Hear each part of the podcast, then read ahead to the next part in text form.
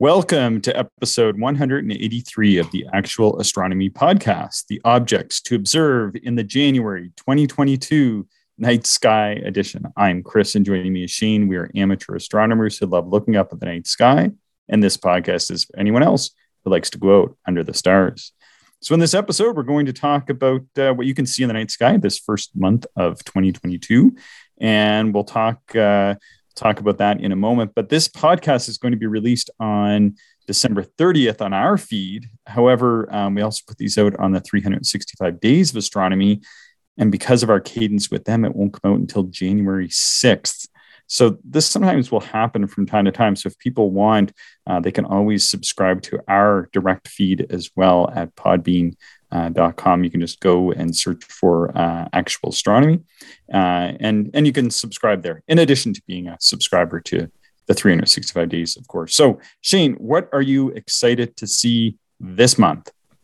Um, I'm kind of excited to see the uh, the the very thin crescent of Venus and hmm. how it will change from the start of the month until the end of the month. Um, I think that'll be pretty cool. How will it change? Well, um, so on the very first day, so January 1st, uh, okay. at sunset, Venus will be about a, a, 2% illuminated. So it'll be a very, very thin crescent. That I think is. it'll, yeah, I think it'll be stunning in a telescope just to see this thin line of light. Um, it might be a little challenging to track down. You'll have to mm-hmm. know where to look in the sky, but um, you know, I I, I think it's quite doable. Um, but by the end of the month, so it'll actually, I think by about the 8th or 9th of January, it'll only be a 1% illuminated crescent. Um, wow. But then by the end of the month, it will have grown to 14%. So you, you know, you're going to see this uh, rapid change in in how much of Venus you can see, and you know, from two percent to 14% will be you know 14% is still thin but you'll you should notice quite a difference between the start of the month and the end. So i'm, yeah. I'm quite quite excited for that. In fact um, I, I wonder how well binoculars would pick that up or what size of binoculars you would need for something like that. I'm not sure. Like an 80 like an 80 millimeter i think probably. Yeah, yeah. yeah. Or or like a higher power like a really high quality like um 15 by 50 might might might pick it up. But does, doesn't it come around to the mornings? Does it come around to the morning sky by the end of the month? That, yeah, that yeah. It transitions mid month to uh, to a morning object. Yeah, yeah. So that's so you got to kind of follow it on the uh, on the journey around uh, around our horizons. yeah, yeah. Cool, cool. Yeah. Well, the first of the month is going to be a, a, big day. Uh, we have uh, the new moon. Are, are you? Do you have any deep sky objects you're excited about for a new moon this month? Um, not at the top. I, I I would just want to get out observing, Chris. You know, we've been we've been under a shroud of cloud and now uh, some deep freeze cold. So I will take whatever I can get this month, and uh, I will enjoy it. If if we can get out to uh, you know some dark sky observing, that would be outstanding. Yeah, yeah, very cool. Yeah, I, I'm I'm totally there with you. Uh, it's been exceptionally cold, and the forecast is for even colder. We were saying in the last podcast, we're, we're getting down into the minus 30s with the wind chill, and we're set to get down to the very, very low uh, minus 30s without the wind chill and, and maybe even uh, approaching minus 40. Well, we're, we're forecast to be minus 37 without the wind chill, I think, over the next few nights. And, uh, and that will easily get pushed well into the minus 40s with uh, with any bit of breeze. But you know, no bugs at these temperatures. You don't see, you hardly see a mosquito out there. Yeah, leave the mosquito spray at home strangely enough, strangely enough, one year I went for a hike. Um, ar- around this time we were having cold temperatures and it warmed up a little, like you know, into like the negative single digits. And uh, when I was out walking, I found a wolf spider just out like wandering around on the snow, like out in the fields. I was blown away. Very strange. A, re- a resilient spider. Very resilient spiders out here. Yeah.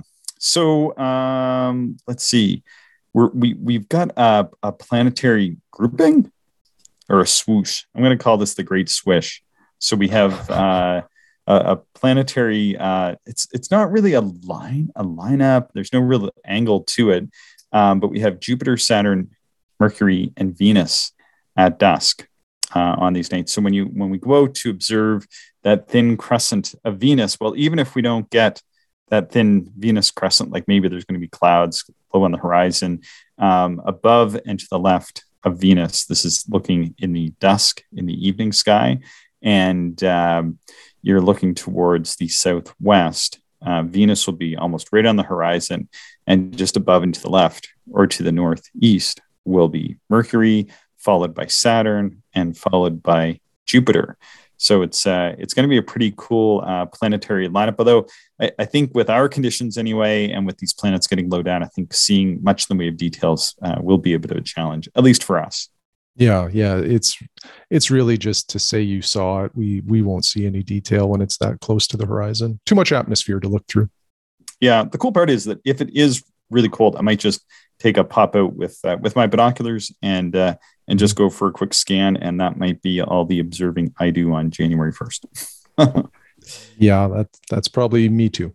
yeah, and then on the third we have uh, some meteors peaking. So uh, so Shane, I, these are called the quadrantid meteors and uh, but we don't have do we have we don't have a constellation that's named the quadrant yeah, well, we don't anymore. Um, a long time ago, there used to be, I believe. Um, yeah, yeah, yeah, yeah. The, the, and this meteor shower um, is, you know, one of the better ones to see throughout the year. Like this one can uh, reach 200 meteors per hour at its peak. Uh, so um, this one has a lot of action around it. Yeah. So the, these meteors appear to uh, come out of the sky near uh, the handle of the Big Dipper. Uh, mm-hmm. they're actually over the line into the constellation of uh, Boots or Boötis. And uh, anyway, th- th- there was an old, uh, now defunct constellation called Quandras, Quadrans Muralis. And this was a, a, constellation that was dreamed up by uh, an astronomer named Jerome Lalande in 1795. And what it was showing here was a wall quadrant um, that his his nephew had charted uh, the celestial sphere using, and, uh, and and and anyway, it was between the constellations of Boots, Draco, and Ursa Major, and uh, now these contain the stars um, Beta Bootis and uh, and some of the other stars in Ursa Major. And I, I did put a diagram here from uh, I think this is from Wikipedia or somewhere, and it kind of shows it uh, sort of very loosely uh, drawn out. Doesn't really look like a quadrant. And I guess some of the stars are in Hercules, even Hercules, Boots, Ursa Major, Draco, kind of spans like, you know, sort of like the four corners. and these these stars are not bright. I'm not sure how they dreamed this one up, but uh, I kind of want to go and chase it down. If, if you want, um, this was depicted in Bode's uh, 1801 Uranographia Star Atlas, and uh, um, anyhow. So it, it's one of those little interesting uh, constellations. Yeah, yeah, it is kind of neat. Uh, the the history of some of, the, of these constellations that are, are, no longer recognized is is pretty interesting sometimes. Uh, you know, and and I think a lot of people um, probably have done this multiple times in their lives, where you look at the stars and and you sort of create your own lines between them, and and you know sometimes your own constellations. Yeah, eventually it was trashed by the IAU in around 1920. Um, but if people want to learn more about this and other defunct constellations, uh, Ian Ridpath uh, has his Star Tales book online, or or it's you know he's broken it out in, into web pages, and uh, you can go to ianridpath.com Star Tales, and uh, Quadrans is is one of them. He has tons of other constellations that uh, that he's detailed there uh, as well. But yeah, I mean, you can go out.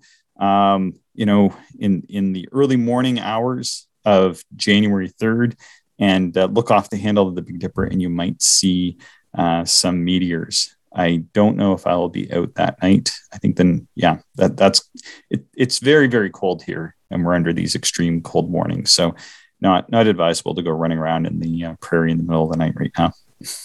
No, no, it's uh, it's a little too cold for that kind of observing.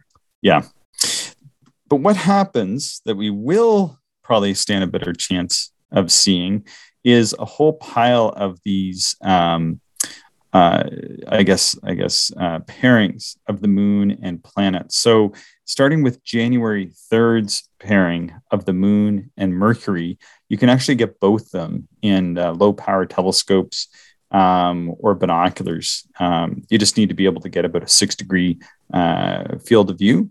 Um, I think this one might be a little bit on the tough side because the moon is very, very slender. So uh, this this will be, I think, as challenging to see Shane as your slender Venusian crescent on the first. In fact, it's going to rival it, I think, for uh, for for a challenge. But uh, the moon will be almost directly below Mercury on the third, and you'd be able to get the moon just above the horizon in your binoculars once you're able to see Mercury. Um, this is going to be a very brief observation, right as soon as after the sun goes down. Um, you know, sometime within that first hour after sunset. And uh, you always have to be a little bit careful because uh, when you're when you're observing Mercury and Venus, uh, especially at this time, they're they're going to be pretty close to the sun. So you have to you have to wait until after sunset, your local time, and then really um, you, are going to need to wait probably another half hour or so for the sky to get sufficiently dark to have any chance of actually uh, sweeping them up. So wait wait till that sun is down, and then uh, head out to your nearby uh, site with good horizons. And by the time you get there, might stand a chance of actually being able to pick up Mercury and the Moon that evening. Yeah, that would be pretty neat observation. Yeah, I think I set our time at 5:46 p.m. for being the time when when we will have a shot at uh, at getting those two. But don't fear, because the next night, the Moon and Saturn are going to pair up. So if you miss the Moon and Mercury, you can't get it, or it's too low, or clouds, or whatever. Um, you're going to have a chance to see Saturn and the Moon um, almost exactly six degrees apart for us anyway. It might be a little closer for for other people towards the east, um, but you'd be able to fit these into the same low power binocular field. And although sometimes like you're not really going to see much in the way of detail, it's just really cool to be able to see another planet and our moon and to kind of track it along. So maybe there's people out there that have never seen Mercury um, before and certainly lots of people that have never seen Mercury before. Um, you know that on the third, that moon is just going to be right below Mercury, and that's going to be tough. But Mercury is going to be uh, getting towards its greatest um, eastern elongation, so it, it is getting fairly high, and it could prompt people to get out, maybe try to track it down. You can see this beautiful line between Venus, Mercury, Saturn, and and Jupiter, kind of making this uh, swish in the uh, in the evening sky. And then again, if it's cloudy or too cold or whatever, the following night we have Jupiter and the moon, and they just barely squeeze into a six degree field of view. So you got this shot sort of night to night to night of the moon uh, pairing up with Mercury, Saturn, and then Jupiter. And uh, all after we try for that really difficult Venus crescent. Um, but but that first week of January, it's going to be a big planetary uh, show, and you'll be able to sort of planet hop uh, every night, including January 7th when we have that uh, greatest elongation east in the evening sky of Mercury. And that's about now, sort of about meaning that on a couple days or a few days on either side of the 7th, you'll have your best shot of seeing Mercury uh, in the evening sky uh, for, for 2022. And this one should be pretty good because, of course, uh, here in the Northern Hemisphere anyway, um, the sun is setting super early. So uh, that means that, uh, and the angled planets is such that we have a good opportunity to to see Mercury. Shane, you're going to try to get out and see Mercury uh, on or about the seventh. Uh yeah, you know if the weather cooperates in terms like mo, mo, like if if it's clear for sure, I'll give it a try. Um yeah, because that's fairly high in the sky for us actually, as far as Mercury goes. Yeah, I think I think it becomes visible when it's just still almost ten degrees up. So mm-hmm. that's uh, that's a pretty good that's a pretty good shot there at being able to uh, at being able to see it in the evening sky. I think still around about quarter to six is when it should become visible. Um, I, have been out a couple times, um, kind of making a bit of a plan and have have a spot picked out. Um, still missing part of my tripod, which is now buried in a field in the snow somewhere, and I, I know exactly where it is.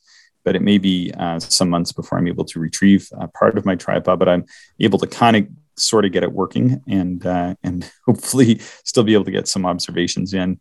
Um, then coming up on January 8th uh, to the 17th. So I put this in, I kind of bracketed. Probably the best night's going to be the 12th, but Saturn and Mercury are going to be in the same binocular field um, for about a week or maybe even a little bit more. So this will be kind of neat.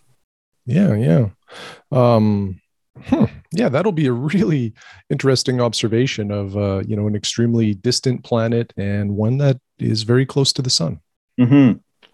Yeah, so kind of a bit mind bending when you think about it like that, because Mercury is yeah. the closest planet to the sun, and of course uh, Saturn being, you know, uh, outside of the orbit of Jupiter, you know, and and our uh, seventh planet, uh, sorry, eighth planet. No, wait, sixth planet from from the sun. I'm just talking about this live. This isn't in the notes or anything, um, but it's uh, it's one of those things where just because um, they're in really different parts of our solar system doesn't mean that they can't occupy a very similar area in the sky. Now, this isn't like a great conjunction or anything like that, but I actually think seeing Mercury and Saturn together in the same field of view, um, that that's going to be pretty interesting. And I think they do get close enough. I'm going to say about four degrees um, might be able to get them in my 32 millimeter Massey in my four inch telescope. I think that would be uh, pretty cool to see. But if if not, they'll easily fit in uh, in like my ST80 or a 60 millimeter wide field scope. Uh,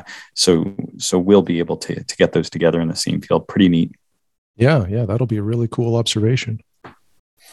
And then on kind of skipping around a little bit because that that's sort of a, a week or so your, your, probably best bet is sort of the night of the uh, January 8th, um, peaking on the 12th uh, is, is probably your best bet to see Saturn or Mercury in that same binocular field. But, but you have several days.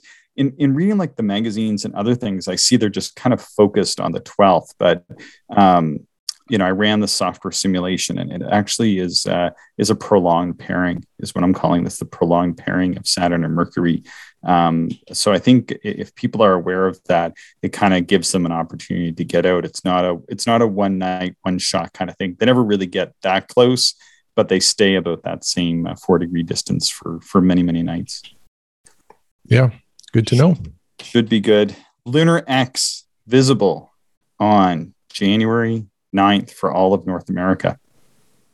Well, that's uh, you know, if anybody has not seen it, that that's a good thing to put on your list. It's pretty cool to see it. It's uh, it's a clair obscure effect, so it's not an actual um, like it's not an actual feature of the moon. It's just a shadow play with uh, how the sun reflects off of some high points, and and while some low points are in shadow, um, it stands out as this bright X right along the terminator. Um, and then if you look, um, I guess, to the northern part of the moon, uh, you'll see a lunar V as well on the same night. Mm-hmm. Yeah, pretty cool. Um, yeah, I'm not sure if I'll maybe I'll try to get out that night.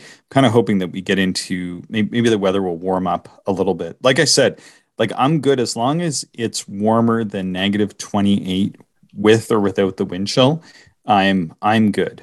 But uh, but really once you get much colder than that, it just gets so cold so fast so that, um, you know, if it is like minus 28 here at my house, with a little bit of wind, it's easily minus 35. And then if I go to the observing site, then it's minus 37 to minus 40. So it it it just so so quickly gets uh, very dangerously cold. And right now, it's so cold here that when you ask Google the temperature, which I'm not going to do because she'll she'll chime in here, um, but she won't even give you the wind. Typically, she does, but it's so cold. All she does is tell you to not go out. Do not go outside.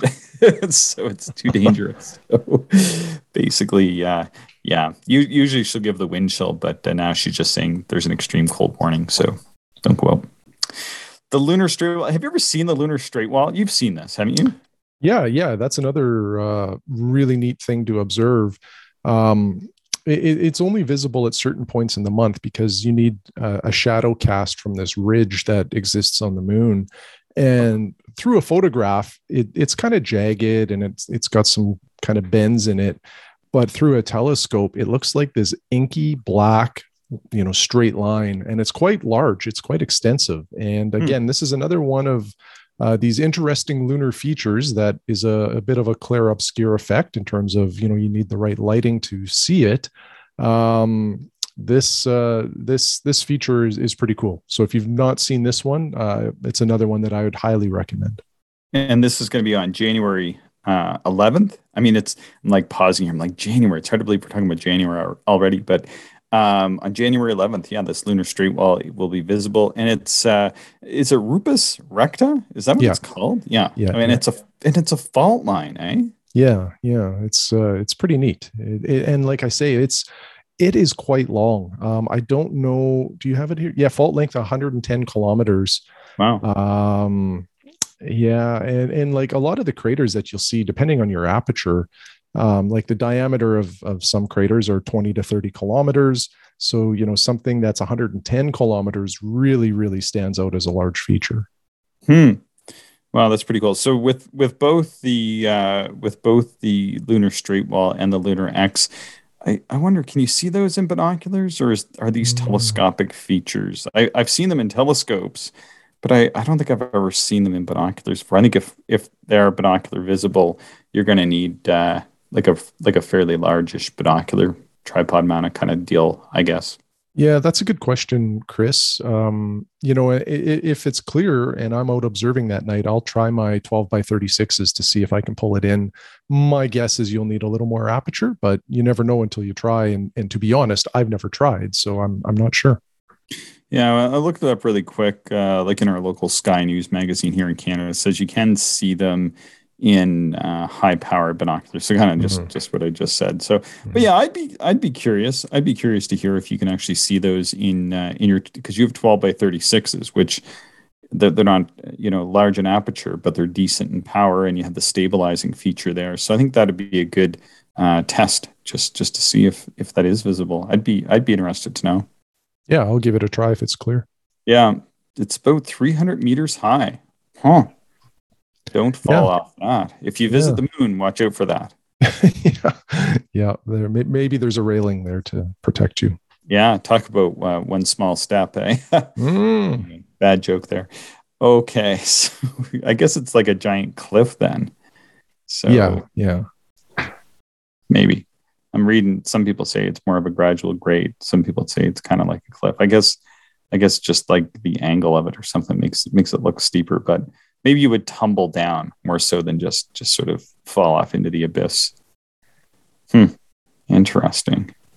Just kind of reading a little bit about it, but uh, anyway, we'll we'll move ahead. We'll move ahead to January twelfth. So January twelfth, what is happening on January twelfth, Shane? Well, moon, our moon and um, uh, a minor is Ceres a minor planet or just it an is. asteroid? Yeah, yeah. No, okay, so minor. Yeah, it, it, sort of has transitioned right, from right. being an asteroid to a minor planet at some point in time. I think it's gone back and forth a little bit, but it, it's yeah. now seen as a minor planet. Yeah, cool. So so Ceres is something we've been talking about for a few weeks on the podcast since I think the beginning of December. But on January 12th, Ceres uh, passes within uh, two degrees of the moon. Um, and it gets, uh, I think, even closer for people that are further east than us on the planet Earth. So uh, if you haven't seen Ceres yet, this is a great opportunity to find it because the moon is a good anchor object to kind of base your observation from. Um, and uh, if you're going to try this observation, just know that Ceres will appear stellar. It will look like a star. Um, but if you come back, you know, if you observe it early in the evening and then uh, note its position amongst the star field and come back maybe at the end of the night or even the next day, um, you might notice that it's shifted a little bit compared to the background stars. And um, anyway, it's a great opportunity to observe uh, a minor planet. Yeah, pro- probably even if you started early enough in the evening, um, the moon's up. Uh, moon's up, I think, at, at, sunset that night, pretty much.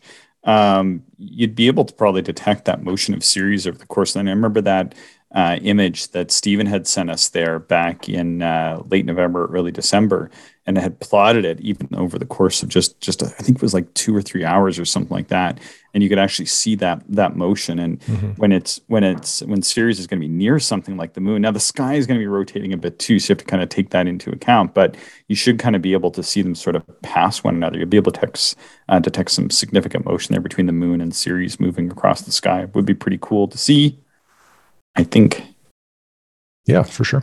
January 13th, asteroid Iris is at opposition and magnitude 7.7 in Gemini. So it's sort of right on that uh, Canis Minor Gemini border border mm-hmm. region. and uh, it's coming in at magnitude 7.7. So that I think that places it well within binocular range. I think even from the city, Shane. Yeah, for sure. The, the, very accessible to a lot of folks. Uh, definitely need optics of some kind, and same approach. Um, observe it. Uh, sketch its position, what you think is Iris, sketch its position versus the background stars, and then come back hours later or a night or two later um, and see if it's moved.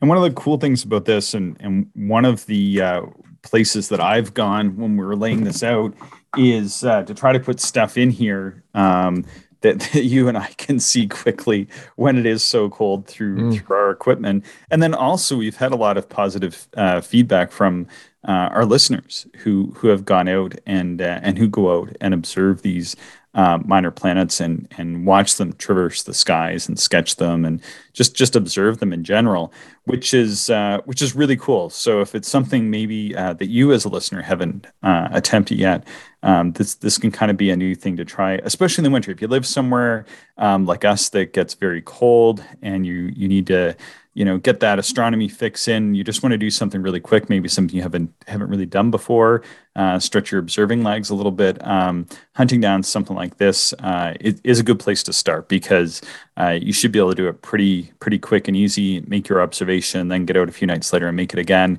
And uh, even if it is like pretty cold, this is something you should be able to do, you know, in like 15 or 20 minutes max, kind of thing. If that, that that's all I can handle in these temperatures, Shane. So hey, I was just wondering, are you able to put these these images up on our show notes? Will that work? Yeah. So so every month when we do the objects to observe, I put uh, I put uh, basically everything we're talking about, including the finder charts, will be uploaded to actualastronomy.com. No membership is required. You can just go there, download it, and then you have all these references uh, if you wish to observe any of this stuff. Um, and also, if you want, you can sign up uh, just to receive notifications of when we post something new. Uh, we don't do anything with the information. It's really no. just sort of a convenience thing if if you want it. Um, we don't post show notes for every episode, but certainly this one we do. Okay, very cool. Um, and thank you for doing that, Shane. Clearly, you're the one that does this, and uh, and and I, appreciate. And our listeners uh, appreciate that as well. Um, and I make the uh, the finder charts up using uh, Sky Safari. When I was looking at this, uh, there is there are some notes in Sky Safari, and uh, this one says that Iris is the fourth brightest object in the asteroid belt, and it is the seventh asteroid ever discovered, identified on August 13th and I, I looked it up. I think that was that was also a Friday. oh, really? That's interesting. I, th- I, think so. In 1847, by the Eng- English astronomer uh, J.R. Hind of uh, Hind's Variable Nebula fame. And I remember that from when we we did our, our episode on minor planets and asteroids that you could see. And we actually uh, talked about this uh, a few months ago. Sorry, I just banged my head, uh, nose against my microphone there. So there might be a bit of a, a bump. Um, and uh, asteroid Iris is named after the Greek rainbow goddess and attendant to Hera. And so uh, this is particularly fitting as Juno is the Roman version of the goddess of Hera, and Iris was first discovered following uh, 3 Juno, the, that asteroid, um, by less than an hour of right ascension. So Iris is regularly coming within about 0.4 astronomical units of Mars. Um, it's well tilted at 85 degrees, and that means that nearly a whole hemisphere of the asteroid receives constant daylight or constant darkness for an entire season. So the surface of Iris thus experiences extreme temperature differences, and the asteroid is probably composed of nickel iron metals, magnesium, and iron silicates iris is about 200 kilometers in diameter. So that's uh, pretty big. Yeah, yeah, that's a good size for for something in the asteroid belt. Yeah, pretty neat. So I think I'm going to try to. I'm trying to trying to go out and take a look at these uh, these asteroids as one of my jobs as the uh, RASC Observers Calendar editor. Um, I, have come to know that there's stuff that uh, that's in the Observers Calendar, which is stuff that I typically don't observe. So I'm trying to uh, to, to take on some of these things as my own sort of observing project because I kind of feel like I can't uh, I can't put, be putting stuff in that I've never really gone and observed as much myself. Although to be honest, I I usually do track down a couple asteroids uh, every once in a while when they're they're particularly well placed. So um, we're, we're losing Comet Leonard, but we're gaining Comet P19 Borrelly. Shane, how bright is this going to get? Uh, let me. I think it's for, further here. down there somewhere. yeah, yeah, yeah. So right, right now it's about nine and a half to ten is what one of our or what uh, Charles, one of our listeners, had indicated. Um, I don't see where you got it in the notes here. Oh, I think it's way yeah. Sorry, it's way down there. I think somehow it got uh, it got pushed down to the bottom. It's it's nine point five, but it's brightening, and I think it's going to get up to uh, maybe seven point nine or so. So that's going to place it well within um, the range of uh, of binoculars.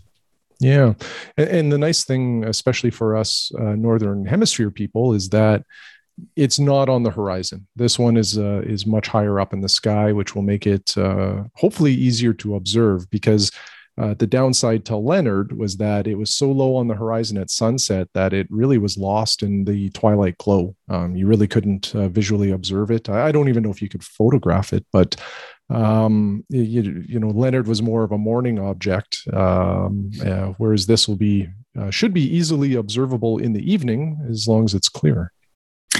Yeah, and uh, yeah, I'm, I'm, excited to see this one um, because it's sitting pretty much right between Neptune and Uranus. It's in, I think it's in the constellation of Cetus the Whale, but it's sitting right between Cetus and uh, and Pisces. So it's sort of right in that in that borderland, and uh, maybe it will grow a tail. I don't know. I know uh, I know Charles said it was uh, it was getting fairly bright. He was able to well see it at 100 power in his six inch refractor, and so I'm thinking that uh, that by middle of of next month, probably what was the date that I put on this? I put January 20th on as kind of the date that I'm picking for when it kind of should be getting to towards its best because uh, it's going to be brightening up to that point. You know, I don't think I did put in the magnitude on here, but I did. I did look it up, and it was like seven seven or seven nine or seven point seven or seven point nine by that point in time. So I think that uh, that will be well uh, well visible uh, there, Shane. So yeah, so what size telescope would be best uh, used to view this, and what are what are some tips for people to to try to uh, enable them to see Comet Borrelly? Well, probably you know any telescope will will work. You know, I think anything 50 millimeters and up in aperture will will work. Um, usually, to sweep in a comet, having a little bit of a wider field of view is kind of nice. So I would recommend starting with some wide field eyepieces, and then once you see it, you can uh, you know increase the magnification um, if if you would like, just to see how it changes. Um, but when it comes to comets, especially ones that aren't naked eye visible, um, the more aperture you have, sometimes the better. Especially to take in any of the faint tail that might exist, or or the uh, coma around the nucleus. Uh, more aperture will reveal more detail on these things. So um, there's uh, I, I, would say take as, as much telescope as you got.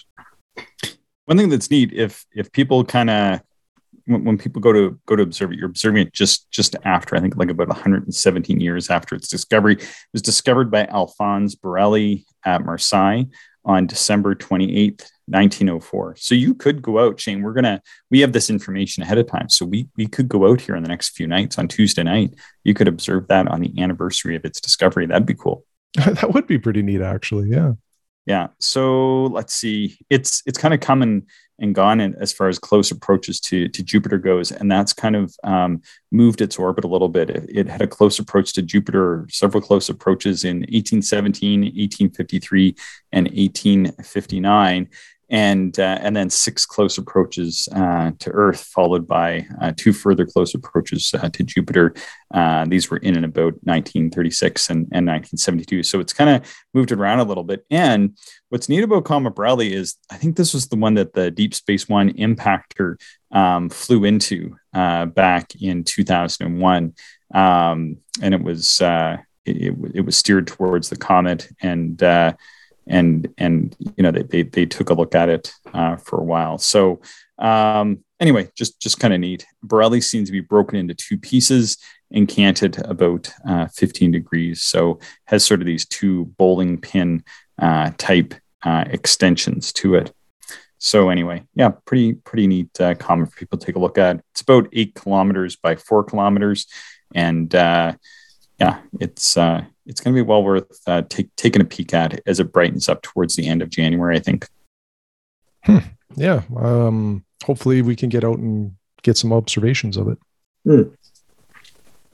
Sort of getting towards the uh, the end of the month, January 29th, we have the morning sky swoosh of the planets, which is uh, the moon, Mars, Venus uh, lined up in the dawn. And you were saying, Shane, that, that Venus is going to show a 14% crescent by this point in time, I think.